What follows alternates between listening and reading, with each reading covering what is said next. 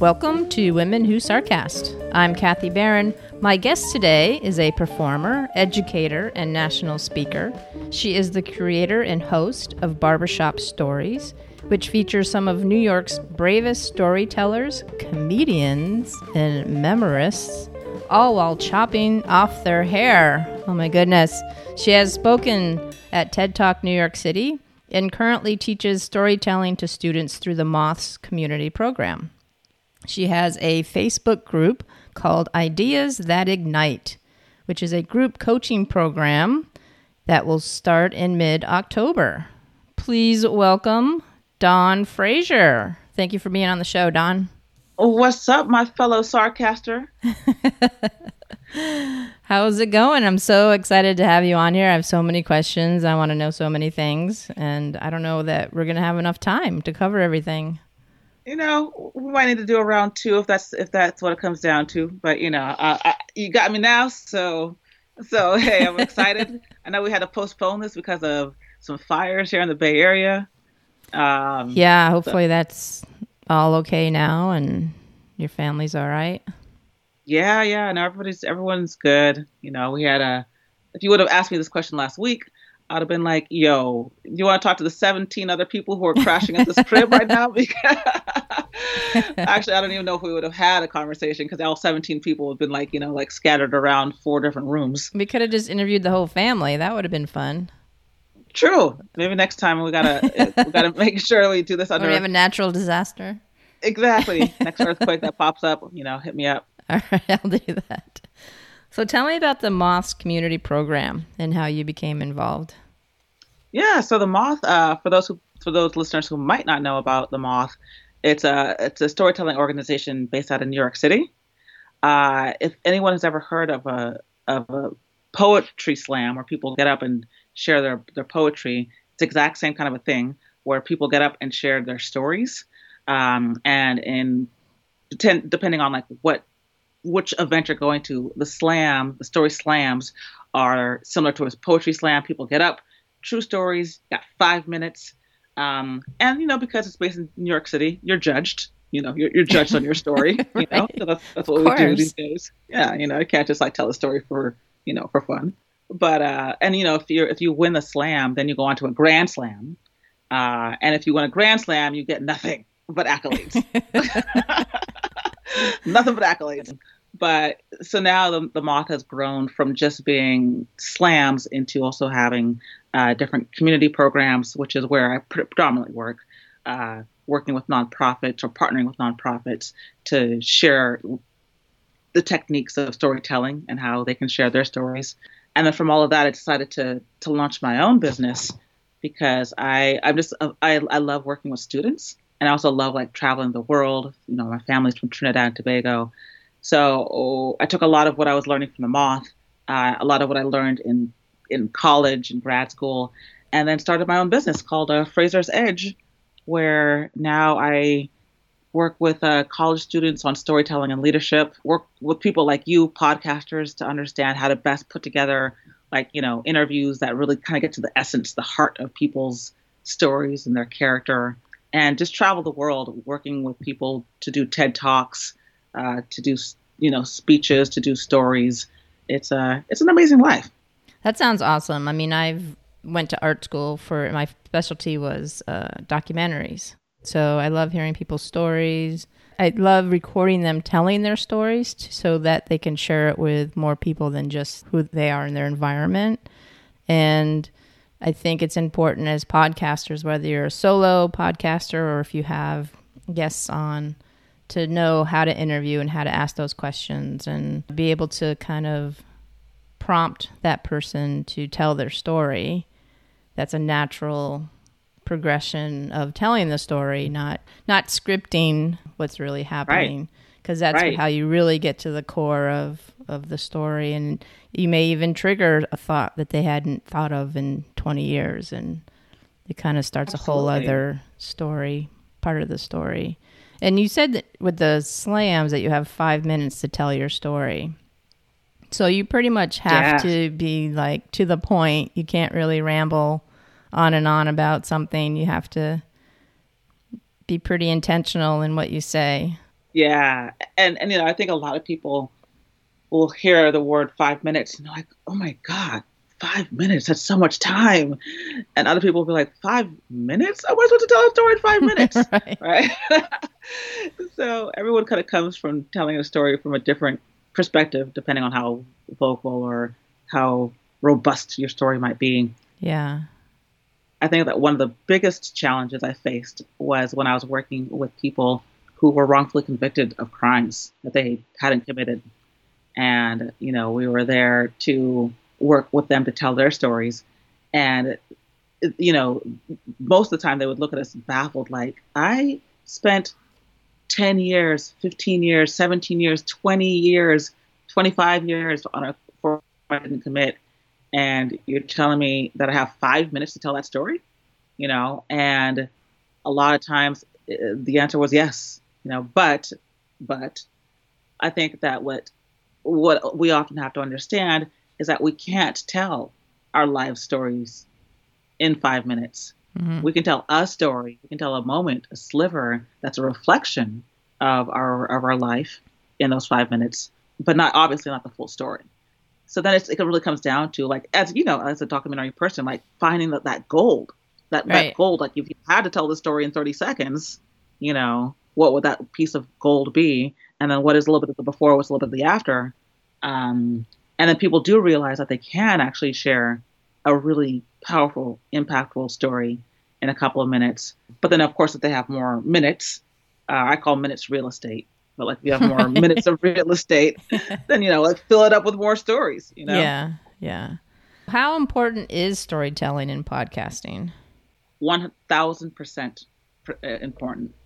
You know, I think that to to be honest with you, Kathy, I think that all podcasters are storytellers. It's just a matter of are you doing it good? Mm-hmm. Are you doing it well? Because every single podcaster is sharing some type of something with their audience you know, if you don't really have an audience, you don't really have a podcast, in my opinion. And so that audience, you are taking your your listeners on a journey, and you're taking the person that you're interviewing on a journey. And so, what is that journey? Are you actually building towards something, or are the questions that you're asking are they flat? Is the content flat? So, in my opinion, all podcasters are storytellers. You know, just kind of like all documentarians are storytellers all filmmakers are storytellers. A lot of educators are storytellers. Uh, it's just a matter of like how well are you actually doing it. Right. So we mentioned rambling on and then an impactful story.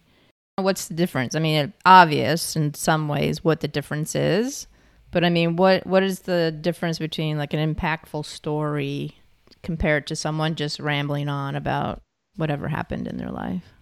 Well, one of the core elements that, that I always think about whenever I'm teaching storytelling is like what is the what is the element of change in the story?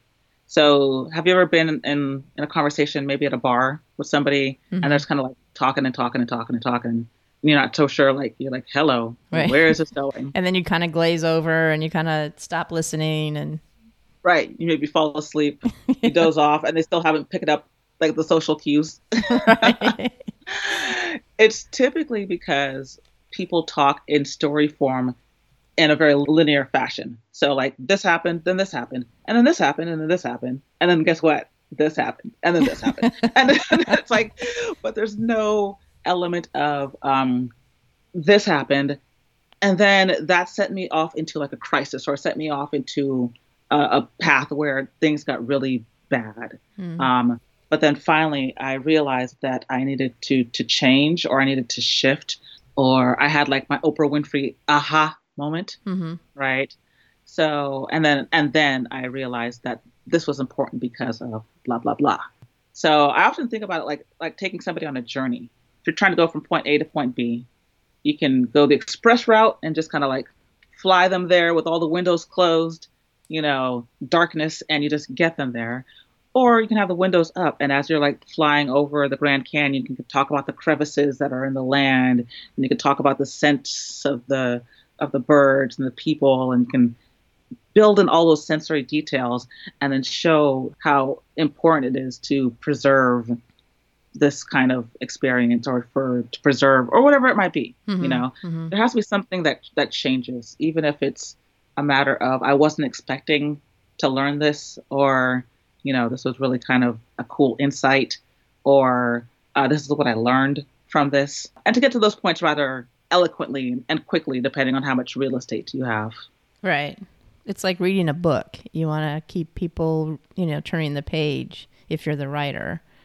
So you want to have people continue to listen and keep their attention so that they stay with you through the whole story and not just fade away. exactly and i was actually listening to uh, do you know of this american life and do you listen Oh to that yeah. Yeah, yeah. All right, cool. So Alex Blumberg, he used to work on This American Life for a long time.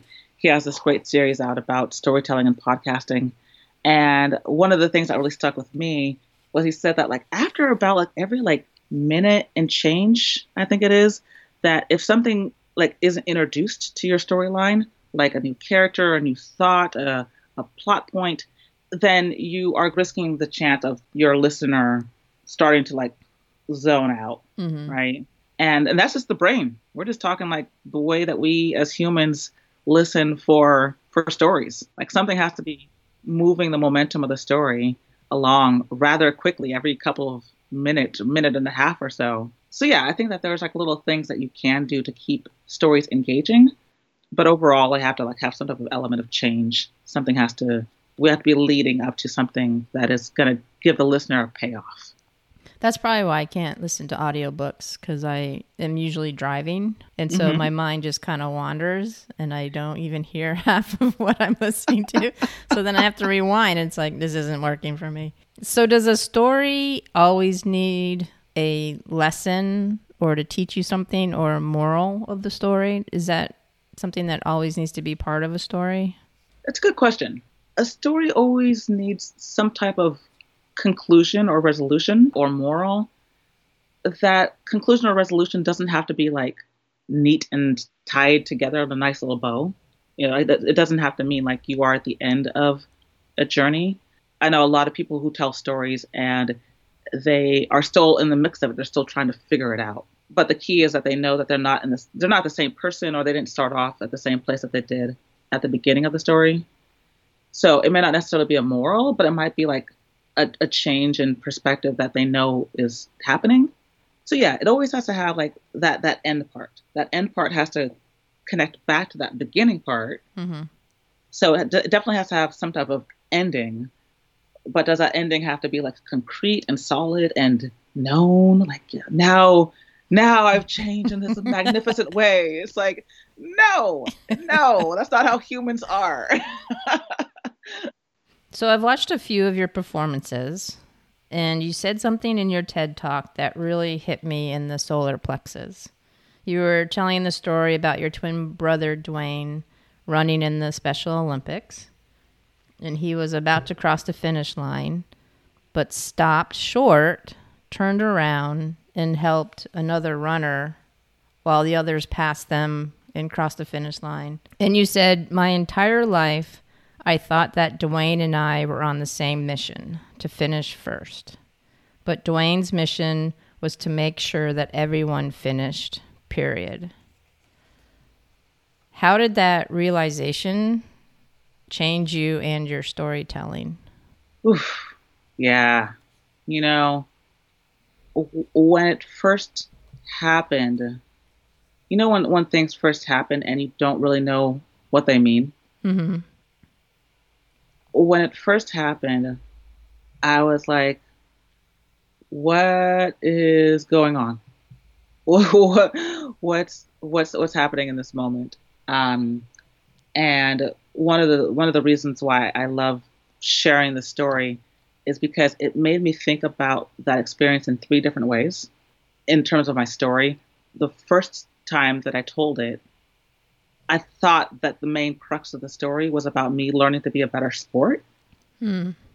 Uh, I thought it was about me knowing that everything about sports, about you know competition, um, but then clearly not knowing everything about what it meant to be a good, to be a true sport and, and sportsmanship. And so I thought that the, that the change in the story was about me first having to understand what it was to be an athlete and then what it was like to actually be an inclusive athlete in terms of sports. But then the second way I started thinking about it was that it changed the way that I interacted and I thought about my my twin brother because you know even though we're twins it made me think about okay maybe the story is actually about how I've always um, thought that I would kind of need to like be the one like supporting him Mm-hmm. you know because of his special needs and then the story I realized could be more about him helping me to understand my own needs redefining what it meant for me to be his equal, Mm. you know. Uh, and so then it, the, the the framework of the story then changed to be more so about what our relationship was like. So my relationship with my brother at the beginning of the story versus my relationship with him at the end of the story. But then yet again, when it came down to Ted, the third version, which is the version that that you ended up hearing, hmm was a change from me understanding how people think about those who have special needs and the way that we think about the special needs of those who are in the Special Olympics and whatnot, and reframing it to think about actually special gifts. Like, what are the special gifts that we can learn from people who have developmental disabilities? So, from special needs to special gifts. As a storyteller, I think that one experience when it first happened was just like a, a moment where I was just like, okay, this is something.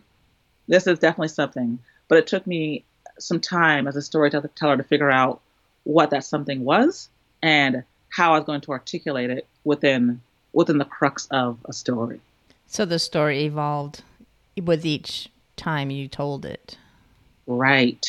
And the more that I talked about it, and the more that I, I like worked with a coach as well, a storytelling coach, to figure out is this making sense? Is this landing? Because you know you can imagine, not a lot of people in the world have, you know, a twin with special needs. hmm I kind of had to test it out to see like if the moral of the story, the ending of the story, was landing. If it was if it was making sense, if it was resonating with people. Right. You know? Yeah. Yeah. Yeah. So how does that process feel to you with each time you tell it? Is it like I mean, I would think it would be exciting to kind of because you're kind of molding it. It's like this clay that you're kind of molding each time you touch it tell it. and Yeah. and create it and tell it. Yeah. Yeah, absolutely.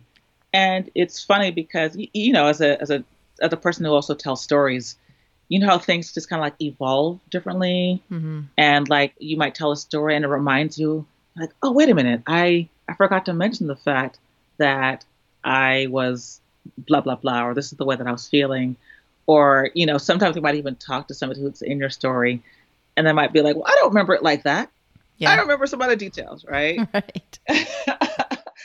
so my older brother was also at UCLA when this happened, and actually, so uh, my, my older brother has been at most of these track and field events during our life. And so when we were talking about the story, he was like, "Oh, Dawn, Dawn, Dawn, Dawn, Dawn, Dawn. Wait, wait. This is my brother." He's like, "Dawn, Dawn, Dawn, Dawn, Dawn. You have to, you have to include the fact that, like, you know, that Dwayne was just like, you know, just like, just like he was like there. He was just like standing there, and like he he had won the race. He smoked them. You need to, you need to like, you need to let people know that he smoked them, right? and I was like, was he that far ahead? He was like, yeah, he was that far ahead, you know, and. uh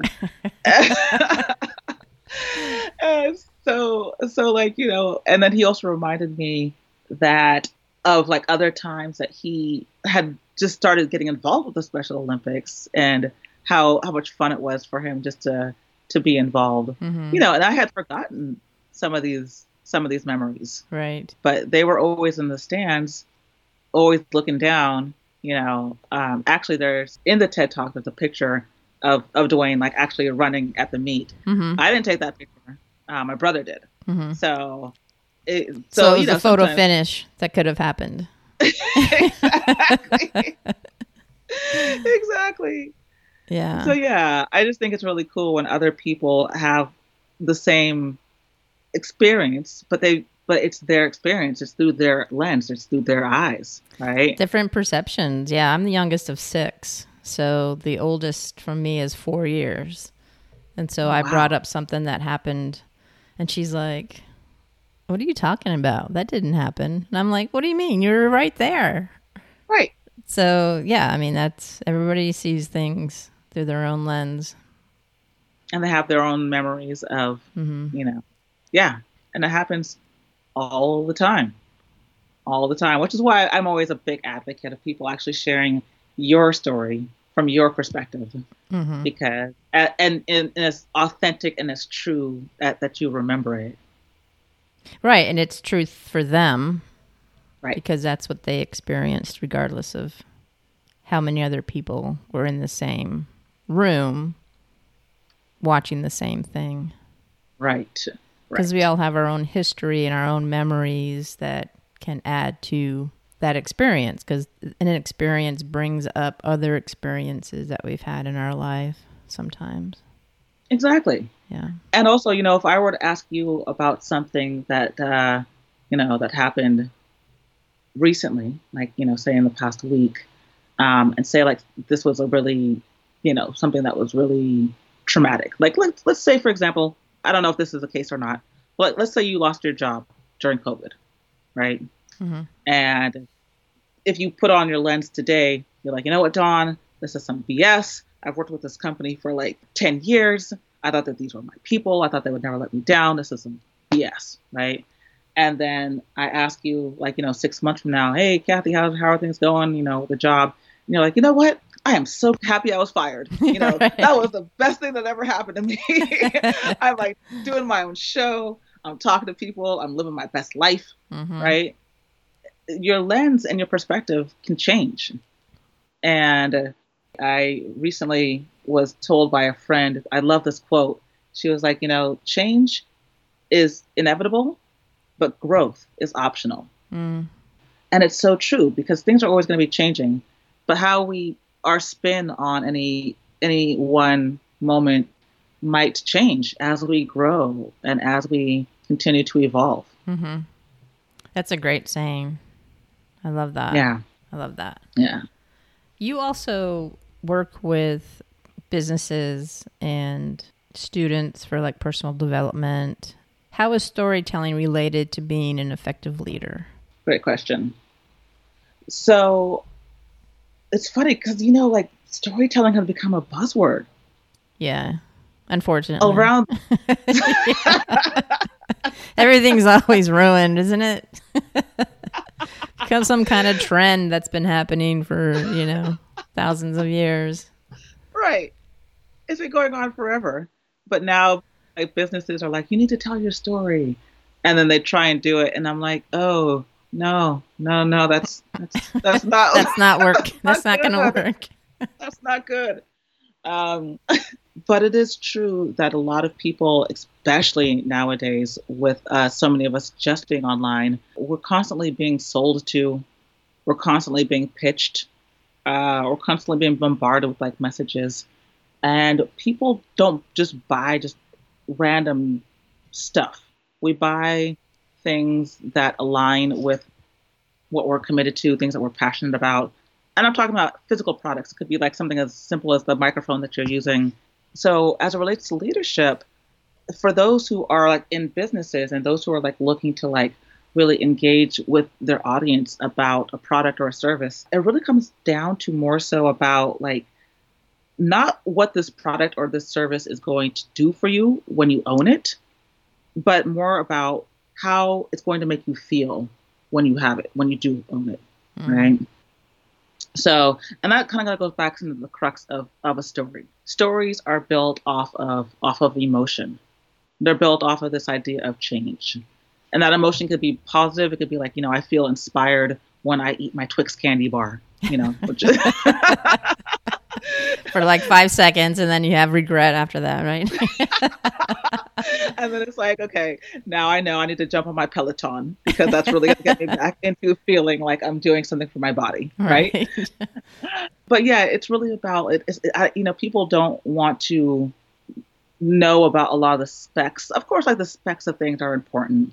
But for example, like, do you remember like when FaceTime first came out? hmm So Apple had this commercial where it was super simple. It was like, you know, a man talking to his daughter and he's trying to get his daughter to like smile. come on, honey, just smile for me, just smile for me. She's like, I don't want to, I don't want to. He's like, come on, I'll get you that puppy that you that you wanted for the longest time. And she starts to smile, she's like, really? You know, and, and then she smiles, and you see that she has like these braces, like with these little pink rubber bands around it. Yeah. And it just ends with FaceTime, right?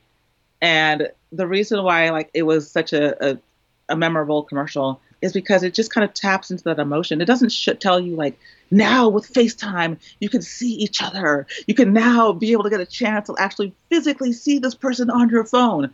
They just built a little story, a story with two characters, and how that will make you feel when you're able to see somebody for the first time through this camera. You Right. know.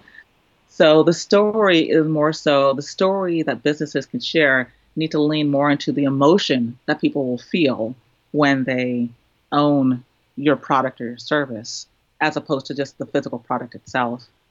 And then for students and for like leaders, it's really about what is the vision for your people, your crew, whoever's like listening to you. hmm So the story then becomes about like this is the things that I've seen, these are the outcomes I've experienced, and this is kind of like the next thing that that I want people to to be on this journey with me because I'm so amped or I'm inspired or I've changed or um, I believe something differently. So, but once again, it kind of just all goes back into the core of stories, which is that human connection. Yeah, the human connection is definitely the end goal, I think, or the the golden nugget of storytelling. Yeah. So with advocacy, is that kind of similar? What you had just said, does that pertain to that as well, or is there a different tweak for advocacy and I guess what activism? I guess you could kind of put that in there. Yeah, well, well, both activism and for stories for business, the main tweak, the main difference is there needs to be some type of call to action. Mm. So for like advocacy, one of my mentors actually in the sto- storytelling world uses this model. Called public narrative, and public narrative is kind of broken down into like the story of yourself, the story of your us, and then the story of now. Hmm. So the story of of self, me being Trinidadian, being a woman, uh, being a person of color in the United States, living in an urban area, right? That's me. My us are people who are immigrants. My us are podcasters. My us are other, you know, people of color. Uh, my us are other women. Blah blah blah. And my story of now is, you know, that there's a lot of a lot of kind of tension and and chaos that's being put upon women, um, the LGBT population. And so the story of now is to like let's get out people to mobilize the vote, or let's get out people now to like to work in in coalition hmm so that we can protect our rights. So it has to the story of now therefore becomes more of a call to action, hmm more so than like a story per se Right. kind of going back to your first question in terms of the moral of the story, the moral or what I, what what I want you to do now that I've shared with you the story is I want you to to take action. I want you to to you know mobilize with me. I want you to invest in my business. There's a lot to storytelling that people wouldn't think. Yeah, it's funny because it's actually very right and left brain. Mm-hmm. You hear a really good story, you, you're connecting to the the emotion of it. But behind the scenes is a structure that once laid out and once you see it, you're like, oh, that's why this shit works so good. that's why I'm so drawn to this person or or to this political candidate or whatever that might be. Right. You know, Right. the story that they're sharing. Yeah. Anything else you'd like to add that you think people need to know about storytelling? Well, I think that one of the things that happens a lot with people telling stories is we tend to go too broad. Mm. or we tend to go too vague. So, one of the things I always encourage people to do is to first think about very specifically, like, what is a scene or what is a moment that would have to be included in, in your story.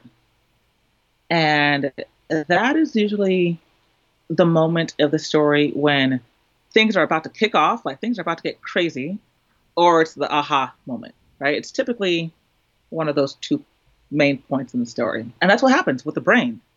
Like the brain, like, uh, uh, can I geek out for a quick second with, with brain stuff? Absolutely. Yeah. All right, cool. So the reason why why we remember things like certain things so vividly is because they're a, a diversion, a diversion from the norm. For example, I kind of see my my pup over there, right? is that the snoring that I hear? that, that, is, that is the snoring that you hear in the background. This is like lazy bones. but like say for example every single morning this dog that is that is over here she wakes up she wags her tail she wants to eat and then she wants to go for a walk but one day i wake up and my dog is gone my dog is missing I, am going to remember that day more specifically because typically my pattern is this mm-hmm. but then one day something happens but then one day is kind of like a, a diversion from the norm but then one day my dog is missing so i go outside and I'm searching the streets, I'm asking neighbors, I'm talking to, I'm putting up posters, blah, blah, blah, blah, blah. So me putting up posters, me talking to neighbors, that's summary, you know? I'm not going to every single detail mm-hmm. of that uh, because that would extend the story. Because what I really want to get to is the, the climax of the story, which was, oh my goodness, the dog was hiding underneath the covers this entire time. Right. Right. right. that's like kind of like the aha. Uh, so the memory, the memory probably starts off with either A, the dog being missing, or B, the dog being hidden under the covers, even though I've been searching for it for 14 hours. Mm-hmm. So, what we tend to do is we either spend too much time getting to like these these critical scenes in the story, or we spend too much time talking about like I went to this neighbor, they said this, and I went to that neighbor, and they said that, and then when I was writing posters, I was crying, my drips were going down to the paper, sometimes we don't need all those freaking details. Right. Like you need to get us to the point of the story. Taking right? the scenic route when it doesn't need to be. Right. That's not the moment for the scenic route. The moment for the scenic route is when I get back to my bedroom and I'm just like crying and I'm sobbing because I I can't find my dog. I can't believe I lost my dog. And I go to lay down and I'm about to put my head on my pillow and I feel a tail. Right. so a lot of times I, I recommend that people think about like what really needs to be a scene. Mm-hmm. What needs to be kind of like told in summary, like rather quickly to get me to that next scene. I need to know like what the uh, the emotional through line is. Mm-hmm. So I, I can't remember who was this, and I'm not I'm going to misquote it, so I'm not even going to mention a name. But I learned somewhere in my storytelling journey that some people actually have like a text in terms of this is actually what the story is about, like written, like what happened, and this is what I want people to feel at different parts of the story. Mm-hmm. And so it's almost like two different arcs. Right. Yeah. That, uh, yeah. And I thought that that was really cool because if what you're saying matches how you want people to feel, then you're really becoming masterful at, at telling telling your story and knowing how it's landing. Right. Yeah. And knowing how many minutes you're going to be spending on any part of your story, depending on how many minutes you have total. Mm-hmm. You know, so if, if you have five minutes, you want to have your setup be like 30 seconds before kind of getting into like the real crisis of the story. Right. You don't want to spend too much time. And at the very end, once you reach that aha moment, you also don't want to keep on going forever and ever, amen, after that either. Yeah. You want to leave people on that high note. Right. You know, you don't want to distill it. Yeah, wrap it up. So when you're telling a story, your tone and your body language is part of it too, because people feed off of that and that gets their attention as well. Yeah, exactly. And uh, one of the things I look for when people are sharing their story is not only like their, their body language, like how they're actually holding themselves, but also like what is it called when you have an emphasis on different words? intonation, is it? Mm, I think so, yeah. Mm-hmm. So, for example, if you have a, a sentence that said, I'm not calling you crazy, that sentence could be like, I'm not calling you crazy, as in, like, somebody else is calling you crazy. Mm-hmm. I'm not calling you crazy, as in, I'm. I am calling you crazy, but you know, I'm not calling you crazy. I'm calling somebody else crazy, or I'm not calling you crazy. Right. Right. Of calling you bananas. And so sometimes the way that we are trying to articulate our stories we have to pay attention to like where exactly we're putting our emphasis on in certain words to make sure it's actually getting across properly. It's kind of like punctuation and all that other good stuff. Right, right. And depending on how we're holding ourselves and how we're how our, our bodies are and how our, our voice and our tone is coming across, all those things kind of play a role in, in how our stories are received. Right. Yeah. Well, this is a lot of good nuggets that you're uh, giving us on storytelling. I really appreciate you taking the time and being on the show because I know I learned a ton just in these, what, 45 minutes that we've been talking. Yeah. So I appreciate your uh, wisdom and in coming on the show and sharing it. Yeah, of course.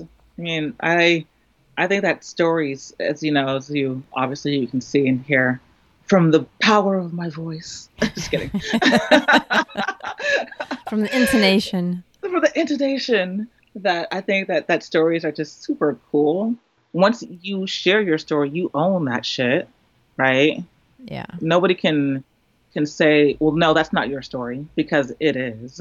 And stories are life, really. Yeah. Yeah. But thank you so much for being on the show, Dawn. I really appreciate it. Yeah, thanks for the invite. You can find Dawn Fraser at www.dawnjfraser.com on social media. And she also has a Facebook group called Ideas That Ignite for group coaching program, which is starting mid October. Thank you for listening to Women Who Sarcast, an independent podcast. We welcome and encourage your snarky comments.